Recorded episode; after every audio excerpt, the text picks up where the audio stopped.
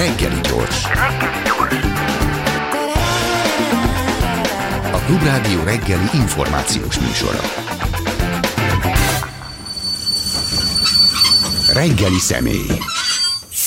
Ketten is vannak, Martin József Péter, a Transparency International Magyarország ügyvezető igazgatója, és Szejszerű Judit, a ti Magyarország projektmenedzser. Jó reggelt kívánok! Jó reggelt kívánok! Jó reggelt. Amiről pedig beszélünk, az egy tegnapi esemény, ha jól tudom, akkor avatták föl a Tender bajnok oldalait, ahol ugye meg lehet nézni nyilvános adatok összekapcsolása révén, ezt most nem én vagyok ilyen okos, hanem olvasom, mert nyilván ez az önök szövege, interaktív grafikonos formában lett eh, elérhetővé és elemezhetővé a közbeszerzéseken nyertes cégek teljesítménye, koncentrációja, összefonódása az állam és önkormányzati intézményrendszerrel.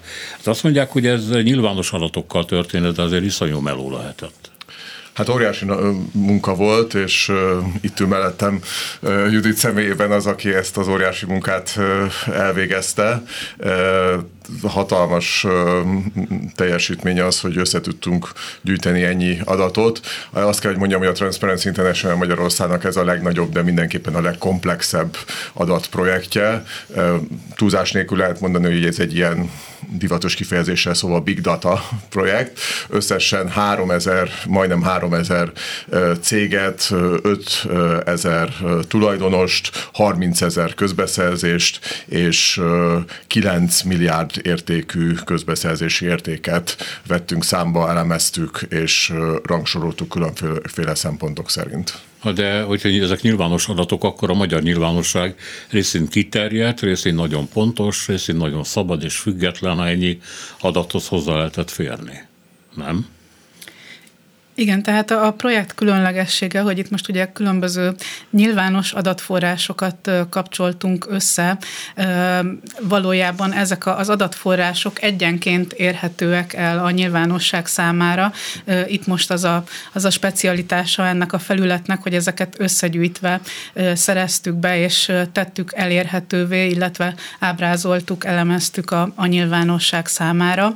És ugye itt a, a cégadatokon túlmenően a közbeszél közbeszerzési adatokat is hozzákapcsoltuk a cégek végső tulajdonosaihoz, ezzel is láthatóvá téve a koncentrációt a közbeszerzési piacon, ami ugye a verseny szempontjából egy fontos hátráltató tényező, melyet az Európai Bizottság is kiemelt, ugye a közelmúltban megfogalmazott és az intézked, a hazai intézkedések fontos alapvető tényezőjeként. És a másik fontos tulajdonsága ennek a felületnek, hogy az összeférhetetlenségek feltárására is lehetőséget nyújt azáltal, hogy a közhatalmi pozíciókat is bemutatja, amelyeket a közbeszerzésekkel nyertes cégek tulajdonosai ellátnak a különböző állami, illetve önkormányzati cégek élén. Ez azt jelenti az összeférhetetlenség föltárása, hogy aki akarja, az mondjuk bírói úton megtámadhatja ezeket a tendereket? Tehát van valamire hivatkozni alap, tehát felhasználható erre is mondjuk ez az oldal? Ezen az oldalon használtunk figyelmeztető jelzéseket, amelyek alapvetően a különböző mutatóknak a kiugró értékeire hívják fel a figyelmet. Tehát egyik esetben sem tudhatjuk biztosan, hogy itt bármilyen visszásság történt, ugyanakkor érdemes egyenként megvizsgálni azokat a cégeket és tulajdonosokat, ahol különböző kockázatokat észleltünk, hogy pontosan mi lehet ezeknek a kockázatoknak a hátterében, és az egyik ilyen fontos tényező amikor például egy végső tulajdonos közhatalmi pozíciót lát el, különösképpen az olyan esetekben, ahol például az ajánlatkérő szervezet, amelynek a tenderén nyert az adott vállalkozás, éppen abba a, azonos, vagy ahhoz a szervezethez kapcsolódik, ahol az adott végső tulajdonos is például pozíciót lát el. Aha. De visszatérve a kérdésre, én azt gondolom, hogy ugye jogilag ez azért ennek csak egy része megfogható, mert hogy a magyar összeférhetetlenségi szabályozás az rendkívül hiányos. Tehát kizárja az ajánlattevők köréből mondjuk a kormánytagjait, vagy kizárja a bizonyos állami szervek vezetőit, ugyanakkor nem zárja ki a kormányhoz köthető, különböző módon lazábban köthető személyeket. Uh-huh. Jó, hát akkor nézzük, én kaptam a szerkesztőnktől mindenféle ilyen összeállításokat, azt mondja, a top 5 tenderbajnok cég. Beszélhetünk róluk? Azt mondja egyes, Duna Asfalt ZRT, ő kié? Ő Szígy Lászlóé, ugye, aki a, az egyik leg nagyobb oligarchája az Orbán rendszernek. A jachtjáról mindenki fölismerheti. A jachtjáról mindenki fölismerheti. Ő, ő, ő a, áll a, a, pontosabban az ő cége áll a top 5 tenderbajnok cég listáján az első helyen. A második helyen viszont érdekes módon egy francia cég szerepel, a Colas építőipari ZRT. Harmadik helyen a B plusz N referencia ZRT, ez egy olyan cég, amelyik egyébként egyébként épületek karbantartásával, takarítással foglalkozik, és csak negyedik a Mészáros és Mészáros ZRT, ötödik a Soltút. Ugye, ha megnézzük ezt az ötös listát, akkor azt lehet látni, hogy az ötből négy cég az az építőiparban tevékenykedik. Mondjuk azért számokat is ezzel kapcsolatban. Ugye 2018 és 2020 között elnyert közbeszerzésekről van itt szó. Az első helyzet 626 milliárd forintról, ugye, annyit nyert el, 211, a második 201, a harmadik Mészáros 171, tehát ott szerénykedik. De közben meg azt lehet olvasni a mai médiában is, hogy továbbra is Mészáros az ország leggazdagabb embere. Igen, hát itt látszólag van egy kis ellenmondás, de ezért ez, ez feloldható, ugyanis Mészáros vagyona az nem csak azért nem csak a közbeszerzésekből származik, nagy részben persze abból, de mondjuk ott van például a Magyar Bankholding, amelyik ugye nem közbeszerzéseken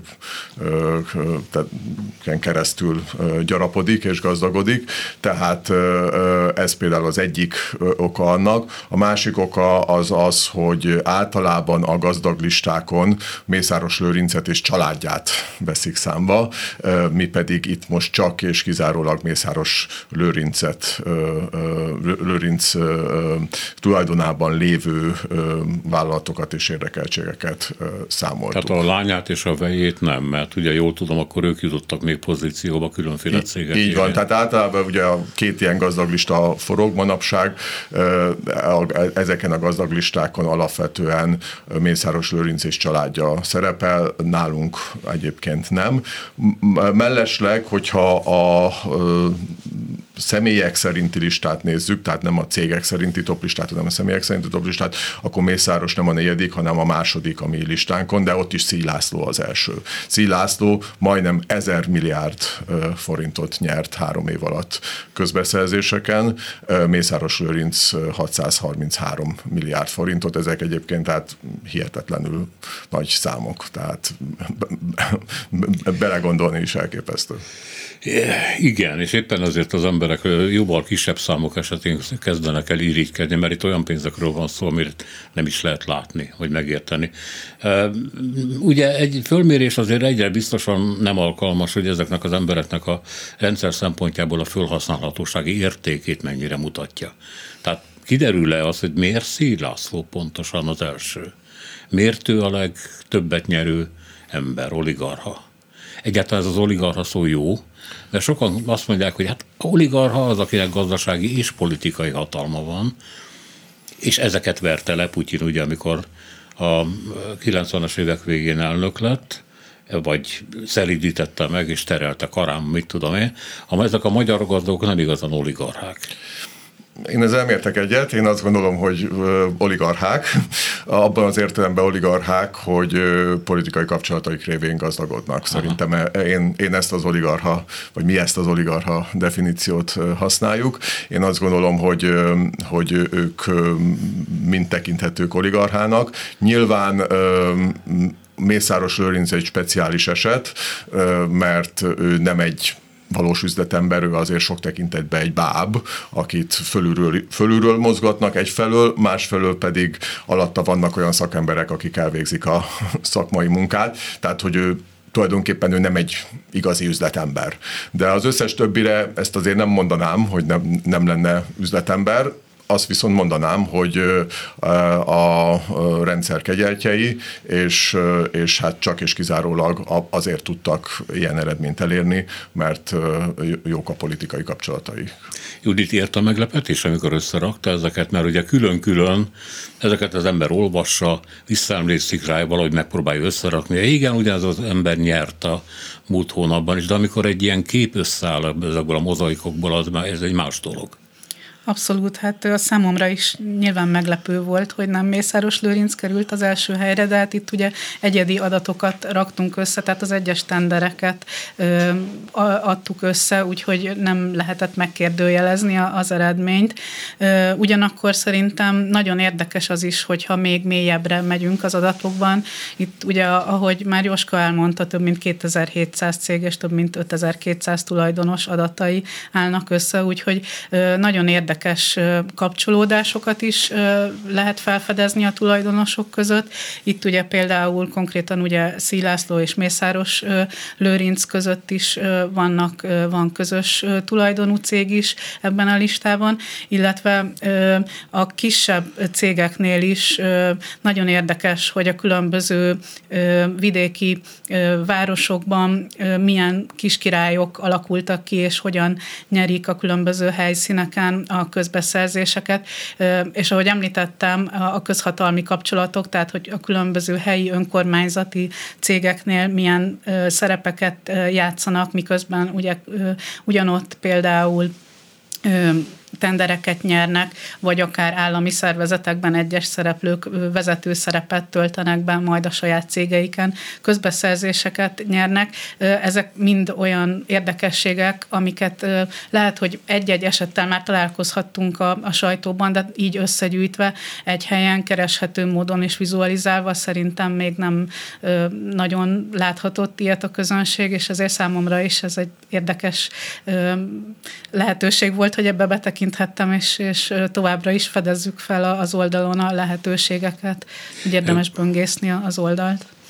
Vannak elemzők, Magyar Bárin például, aki a maffia állam koncepciójára építve azt mondja, hogy tulajdonképpen ez egy piramisszerű építmény, a tetején ugye a keresztapa áll, lefelé pedig a, azok az oligarchák vagy alvezérek, tök mindegy, hogy hívjuk őket, akik a kezükben tartanak egy-egy területet, és sok-sok alvállalkozót, bedolgozót, középosztálybeli embert, akik ott végzik a munkákat, tehát gyakorlatilag ez az általuk vezetett szálakkal van átszőve a társadalom. Kimutatható-e, hogy mekkora csoportról van szó? Kiderül-e ebből?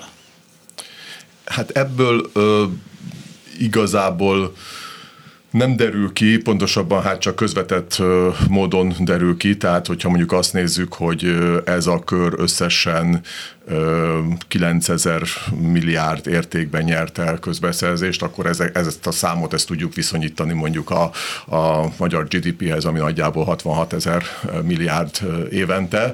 Tehát ilyen, ilyen mutatókat lehet képezni, de más kutatások, más elemzéseink azt mutatják, hogy nagyjából a gazdaság hozzáadott értékének ilyen 25-30 százalékát, inkább már 30 százalékát teszik ki azok a cégek, amelyek kifejezetten csak a neres gazdasághoz tartoznak, tehát amelyek tulajdonképpen egyáltalán nem piaci alapon működnek. És akkor ebben még nem számoltam bele azokat a multikat, amelyek egyébként hát mondjuk úgy, hogy minimálisan is megkötik a kompromisszumot a rendszerrel. Vannak olyan, közöttük olyanok, akik meg kifejezett a rendszert kegyeltjei, láss például a Kolász, amelyik egyenesen a második helyen áll a, a, a, ezen a céges listán. Ezekkel kapcsolatban ugye sokan mondják, hogy egy valódi versenyben nem, nem biztos, hogy mindegyik megállná a helyét, sőt, és hát tudunk olyan magyar élelmiszerláncról, amit éveken keresztül sok-sok tucat milliárd forinttal támogattak, piacvezető is lett, aztán abban a pillanatban, amikor bejöttek a multi nagy láncok, akkor hát nem mondom, hogy eltűnt, de hát a jelentéktelenség vonul vissza valamiképpen. Tehát, hogy ezek igazából nem piaci szereplők lehet mondani. Vagy legalábbis egy részük nem az.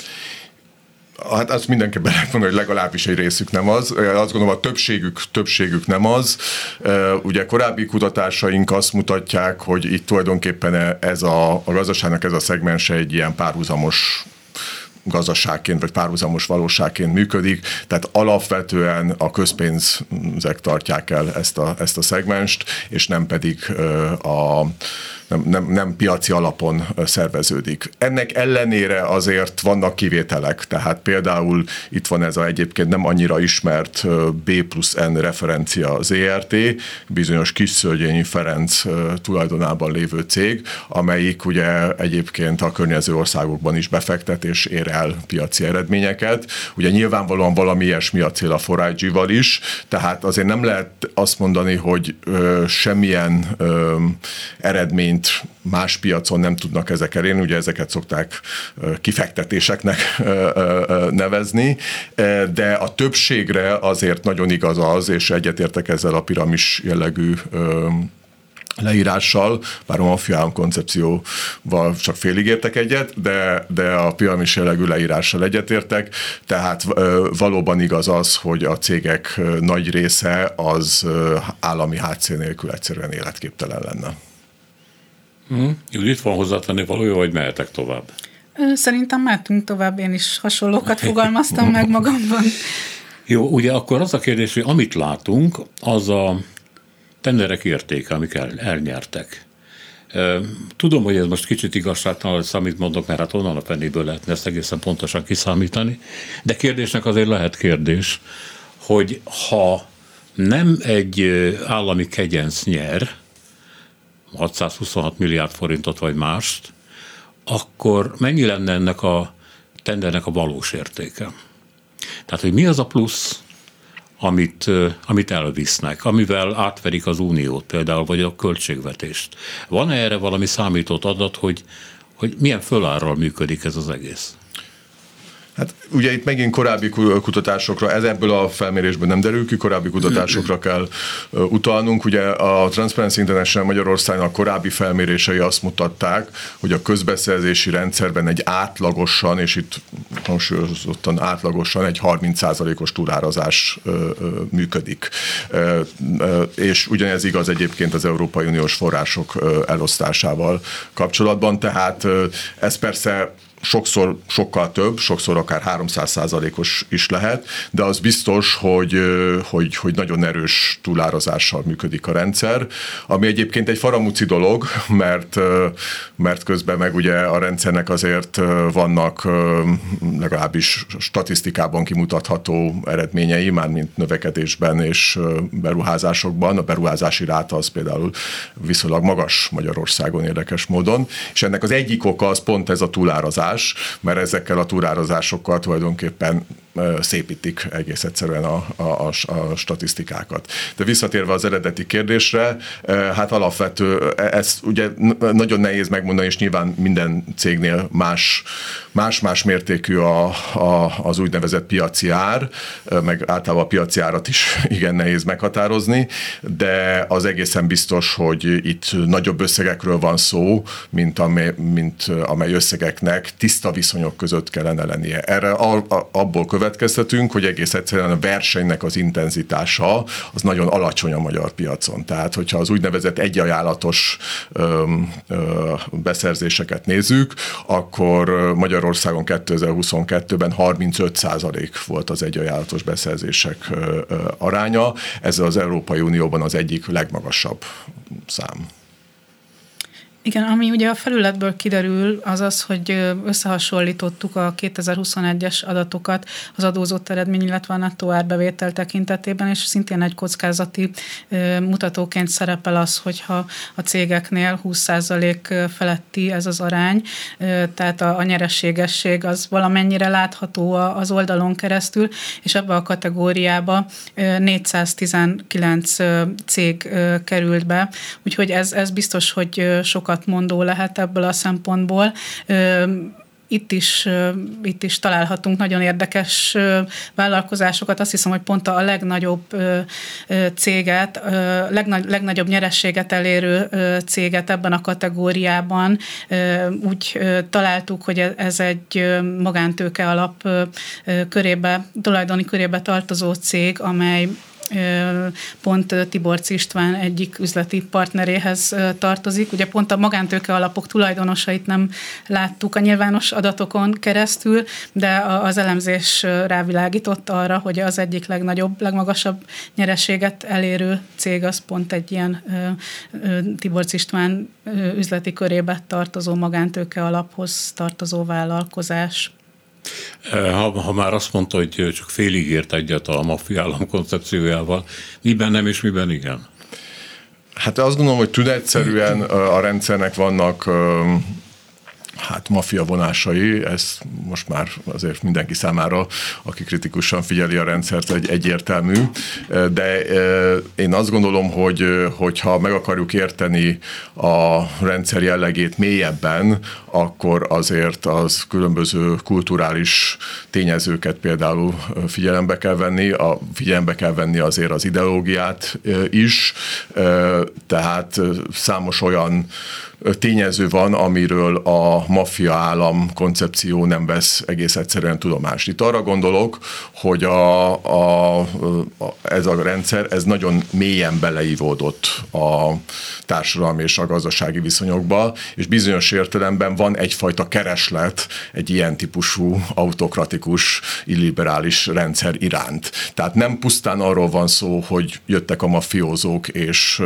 csináltak egy államot, hanem bizony sok tekintetben termékeny talajra hull az, amit a rendszer és hát személyesen a miniszterelnök képvisel, és, és amilyen irányba viszi az országot. Tehát ezt, ez a típusú kulturális, vagy ha úgy tetszik, néhány tekintetben ideológiai tényező, ez, ez én azt gondolom, hogy kimarad a maffia állam koncepcióból, pedig szerintem fontos ahhoz, hogy megértsük, hogy, hogy, hogy milyen rendszerben élünk, és egy majdani tovább lépéshez is, tehát hogyha majd ez egyszer megszűnik ez a rendszer, akkor is, akkor is fontos lesz, hogy ezt figyelembe vegyük. Itt Egyéb... maradnak, akik rászavaztak korábban, persze. Itt maradnak, akik rászavaztak korábban, meg akik mindenféle kompromisszumot kötöttek a rendszerrel, tehát, tehát én azt gondolom, hogy bizonyos értelemben a dolog bizonyos értelemben rosszabb a helyzet, mint hogyha pusztán arról lenne szó,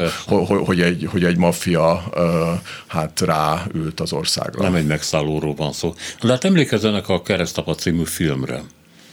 Az első részben mondjuk, hogy ott ül Marlon Brando, és akkor bejön hozzá egy ember, és elmondja, hogy a lányával ez és az, mire mondja, hogy te tudod, hűtlen voltál, vagy nem köszöntél nekem szépen, és akkor ez bocsánatot kér, és azt mondja, hogy de nagyon szépen kérek segítséget, és akkor azt mondja, hogy rendben van, megkapod. Ha megcsokolja a kezét, és elmegy.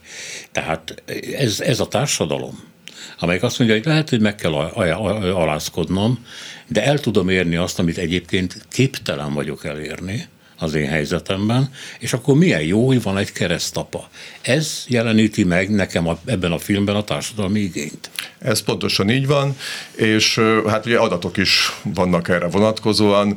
Magyarországon az Európai Unión belül az egyik legnagyobb a korrupciónak a tolerancia indexe. Tehát majdnem 70% a lakosságnak azt gondolja, hogy a korrupció az tolerálható. Tehát tulajdonképpen egyfajta lehet azt mondani, hogy perverz társadalmi szerződés van, és ilyen értelemben nagyon hasonlít ugye a mai rendszer a Kádár rendszerhez. Van egy perverz társadalmi szerződés a hatalmon lévők és a ö, ö, lakosság, vagy a lakosság jelentős része között, ami nagyjából arról szól, hogy amennyiben nem foglalkozol közügyekkel, amennyiben nem érdekel téged a demokrácia, a jogállam, ö, és az, hogy ö, az állam és a kormányhoz közel álló szereplők lopnak, vannak, akkor tulajdonképpen békén hagyunk. Kicsit, kicsit te is lophatsz, ha nagyon akarsz, és egyébként pedig hát arra törekszünk, hogy egy picit jobb színvonalon éljél. Egyébként ez megvolt, ugye 2013 és 2020 között egy 35% os reálbérnövekedés ment végbe az országba, és hogyha a GDP növekedést nézzük, akkor is 2013 és 21 között volt egy, egy 49% os kumulált GDP növekedés. Ez nem, ez nem annyira kevés. Más kérdés, hogy minden típusú hosszú távú mutatóba, tehát ami a tartós fejlődést, a valóban befogadó típusú ö, ö, növekedést és fejlődést jelenti, abban katasztrofálisan áll az ország, gyakorlatilag minden mutatóban, a gazdaság hatékonysági mutató is rendkívül rosszak, rosszabb a termelékenység 2021-ben, mint amilyen volt 2010-ben, Európai Uniós átlagban, de mégis volt egy olyan ö, illúziója a, az embereknek, vagy lehetett egy ilyen illúziója, hogy egy kicsit jobban élnek, és ez ez felettette velük azt, hogy egyébként ö, ö, hát ö, élhetnének még sokkal jobban is, hogyha ö, nem torzították volna el például végletesen a közbeszerzési rendszert, vagy egyáltalán nem vált volna rendszer szintűvé a korrupció. Na de hát a legutóbbi időben infláció van, energiár növekedés van, bizonytalanság van, ugye csődhelyzet a gazdaság egyes szektoraiban, a Fidesz támogatottsága megugrott a tavalyi őszhöz képest. Igen. Pedig ugye rosszabbul élnek most, most egyértelműen rosszabbul élnek az elmúlt időszakban, bár azt gondolom, hogy még mindig nincs meg egyfajta beszakadás a, az életszínvonalba, de kétségtelen rosszabbul élnek. Hát ugye az Európa rekordinfláció az, az, az, az mindenképpen ezt, ezt okozza. Én azt gondolom, hogy a rendszer már olyan szintig kiépült, és annyira nem látszik az átlagember számára a másik oldal, vagy bármi valamilyen alternatív, és közben ugye a propaganda az, az hát folyamatosan festi a rózsaszín képet a, a, a, a valóságról, hogy ez mindez azt eredményezi, hogy tulajdonképpen a társadalom nagy része, és itt azt gondolom, hogy 2022-es választás volt a fordulópont, vagy az egyik fordulópont, társadalom nagy része egyszerűen beletörődött abba, hogy még belátható ideig ez a rendszer lesz. Tehát igazából nem föl sem merül az emberek túlnyomó többségében az, hogy valami más is jöhet, vagy, vagy, vagy, vagy egy, jöhet egy kormányváltás, vagy egy rendszerváltás, és ebből a szempontból is nagyon sajnálatos az, hogy az Európai Unió ennyire későn ébredt föl, és mint egy tíz évig ugye hát gyakorlatilag szemet hunyt a korrupció, a rendszer szintű korrupció, meg a jogállamiság megsértése felett. Judit, amikor összeállította ezeket az adatsorokat, akkor Látszott bármi 2018 és 20 között mozgás ezeknek a cégeknek, illetve a tulajdonosoknak a szerepében már azon keresztül, hogy mennyi pénzt nyertek. Tehát jellemzője, hogy melyik nyert melyik időszakban, és melyik szorult vissza, mert azt gondolom, hogy nem stabil ez a sor, hanem mozog. Igen, tehát ugye ezek a cégek tényleg mindig mozgásban vannak, és tulajdonosváltások, illetve különböző átalakulások valóban érzékelhetőek ezen a területen. Ugyanakkor itt most egy pici mozertani kitekintést kell tennem, hogy válaszoljak erre a kérdésre, ugyanis maga a felület úgy épült fel, hogy mi ezt a három évet vizsgáltuk összességében ezen a felületen, ugyanis az volt a felület ki kialakításakor az egyik szempont, hogy a legutóbb rendelkezésre álló, tehát 2021-es cégadatokat hasonlítsuk össze az előző években, az előző három évben elnyert közbeszerzésekkel, hogy így definiálni tudjuk azt a vállalkozási kört, akik a közbeszerzésekből gazdagodtak alapvetően, ugyanis a közbeszerzések eredményei nem, ugyan, nem ugyanakkor realizálódnak a cégek eredményeiben, amikor az eljárások eredményét kihirdetik, hanem ugye sokszor ezeket a megbízásokat csak néhány évvel később teljesítik a, a cégek. Tehát ez egy fontos módszertani szempont volt, amikor meghatároztuk azt, hogy pontosan milyen cégeket is vizsgáltunk. Ahhoz, hogy erre a kérdésre válaszolni tudjak, szerintem még szükség lesz néhány olyan frissítésre a felületen, hogy egy hosszabb időszakot átölelve nézhessük meg az átalakulásokat. Tehát itt most alapvetően a cél az volt, hogy ennek a három, három évnek az adatait, a három év során elnyert közbeszerzéseket vizsgáljuk meg összesítve, és ehhez hasonlítsuk a cégek eredményeit, illetve, ahogy említettem, a, a tulajdonosok által vállalt közhatalmi pozíciókat. Az, hogy Magyarország ilyen rosszul áll, hosszú távú mutatók tekintetében az, az összeköttetésben van azzal a tényel, hogy ilyen kiterjedt oligarha rendszer működik, illetve annak a, hát egyrészt ugye a 30%-os felár azt mégiscsak el kell venni valahonnan, másrészt pedig ha valaki jól fekszik, akkor akár, hogy mondjam, csak rosszul is megépített egy házat. Itt van például most a legutóbbi példa, amikor a MÁV-nak a különféle biztonságtechnikai műszerek, vagy nem tudom minek a felszerelését a Mészáros cége intézi, és a kormány most újabb milliárdokat szavazott meg rá, miközben nem fogják befejezni a projektet, vagy mondják, nem csak, hogy nem fejezik be, de rosszabb minőségben, mint amit ígértek. Tehát, hogy ez a kettő ennyire szorosan összefügg?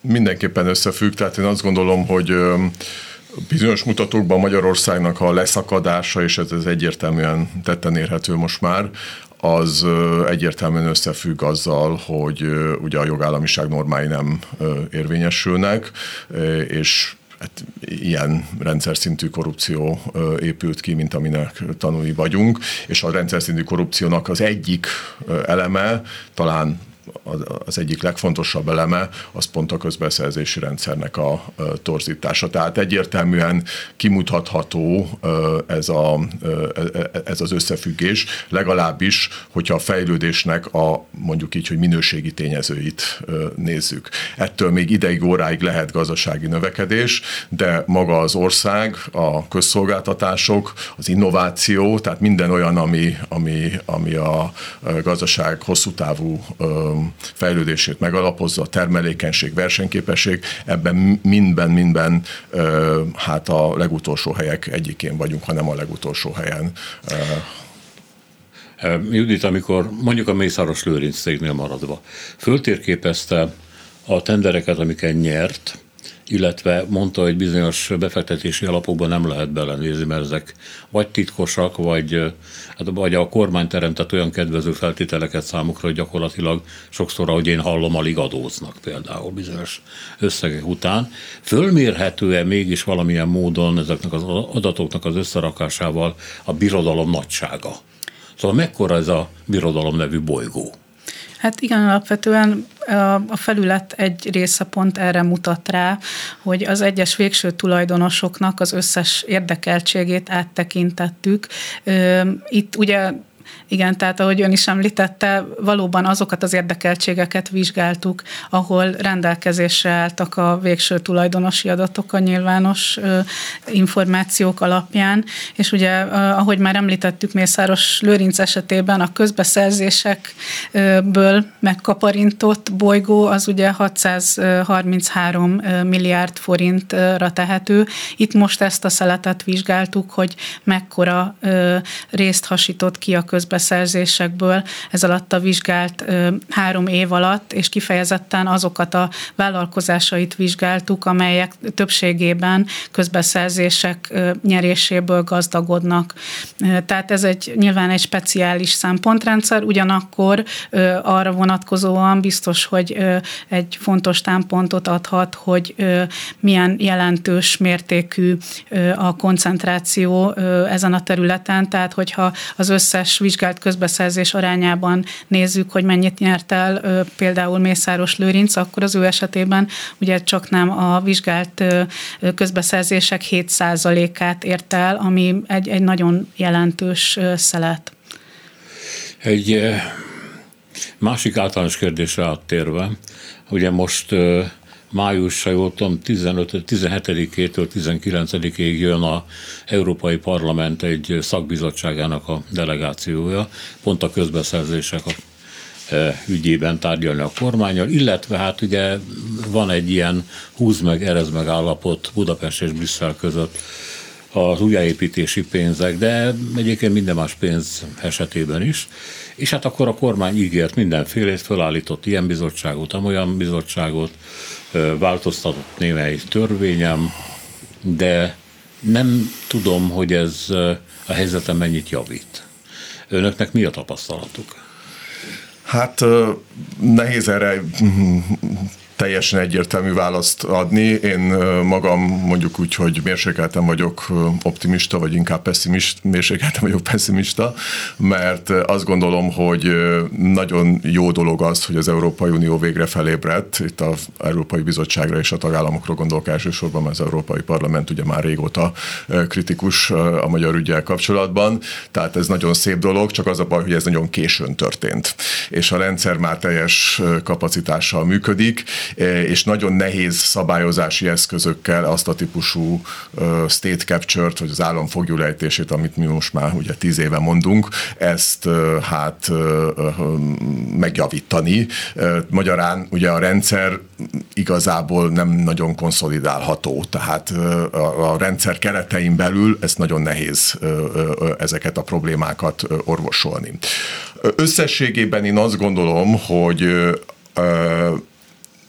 azt nem lehet azért mondani, hogy ezek az intézkedések semmilyen hatással nem bírnak, mert mondjuk például az egyajánlatos beszerzések aránya már is csökkent 2022-ről 2023-ra valamelyest, tehát azt gondolom, hogy előre menőlegesen lehet majd eredményeket elérni. A legtöbb és a legjobb, amit nem, amúgy azért nem becsülnék le, az lehet, hogy az uniós pénzekkel kapcsolatos korrupció az valamelyest csökkenni fog az, a, az elkövetkező időszakban, de ugye két dologra nem képes ez a, ez a csomag ez a 27 szupermérföldkő. Egyrészt arra, hogy visszaállítsa ugye a, az eredeti állapotot, tehát az okozott kárt azt meg nem történté tegye, másrészt pedig arra, hogy mondjuk azokon a piacokon, ahol már csak neres szereplők vannak, ott hát igazi versenyt indukáljon, mert hogy hát igazából rengeteg olyan piac van, és mondjuk az építőipar, ugye a mi adatainkból is most ez elég jól látszik, az építőiparban már gyakorlatilag bárki nyer, hiába úgymond tiszta a verseny, bárki nyer, mindenképpen neres szereplő lesz az. Egyébként én két héttel ezelőtt felszólaltam a Európa, ugyanebben a szakbizottságban, az Európai Parlamentben, és hát elmondtam azt, hogy milyen eszközei vannak a rendszernek arra vonatkozóan, hogy a közpénzekből magánvagyonokat teremtsen, illetve a piaci szereplőktől milyen diszkriminatív módszerekkel vonják el a pénzt, és adják oda a haveri szereplőknek. És hát nagy érdeklődés volt, az Európai Bizottság szakemberei is egyébként fogadkoztak, hogy most mindenféle szabályozási eszközzel megpróbálják majd mindennek elejét venni, csak az a probléma, hogy a, a, a, a rendszer már nagyon mélyen, ahogy már mondtam, nagyon mélyen beépült a gazdaságba és a társadalomba.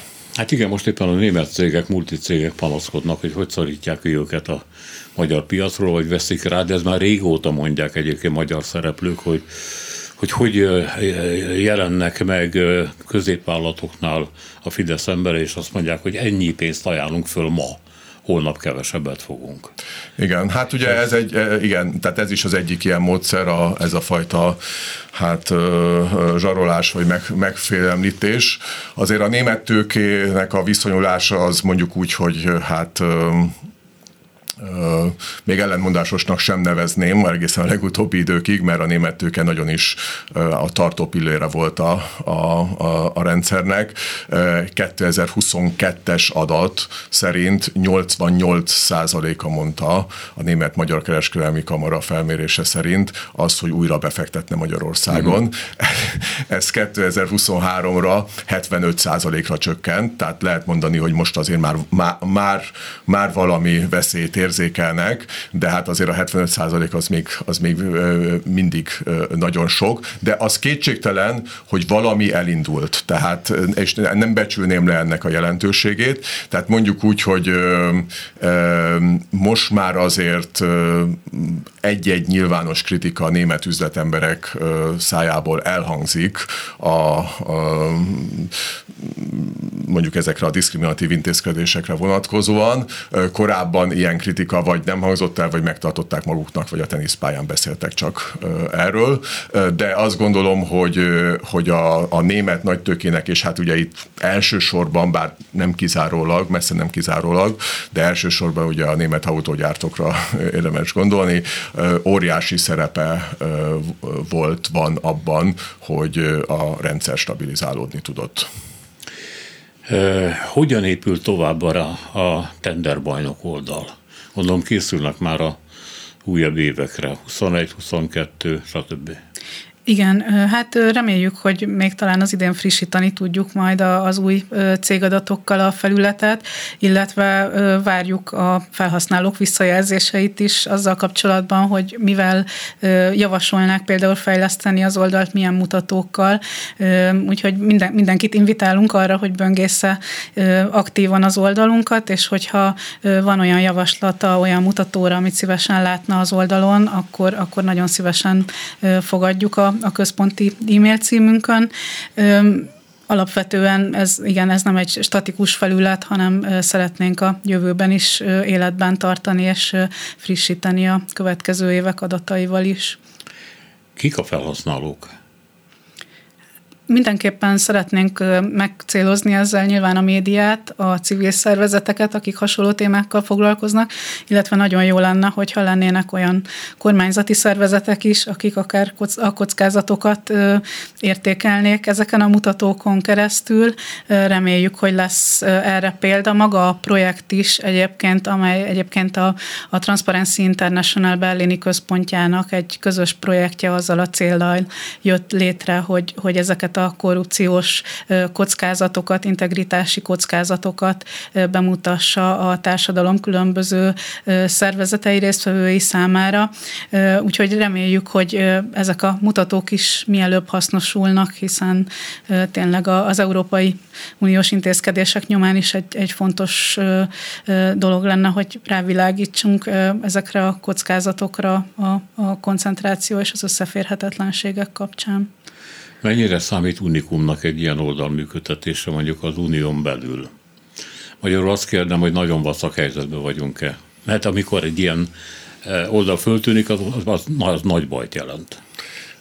Hát egyrészt persze nagy bajt jelent, vagy inkább nagy bajt mutat, másrészt pedig ugye, ahogy említettük, ez tizen, vagy lehet, hogy még nem említettük, de 16 országban készül hasonló felület, nem mindenhol készült még el, és ebből, ebből 8 készült el, de nem, nem mindenhol a közbeszerzéseket, tehát van, ahol teljesen a közpénzköltésnek más aspektusait vizsgálják, úgyhogy pont ilyen oldal, pont pont ezekkel az adatokkal valószínűleg csak Magyarországon lesz.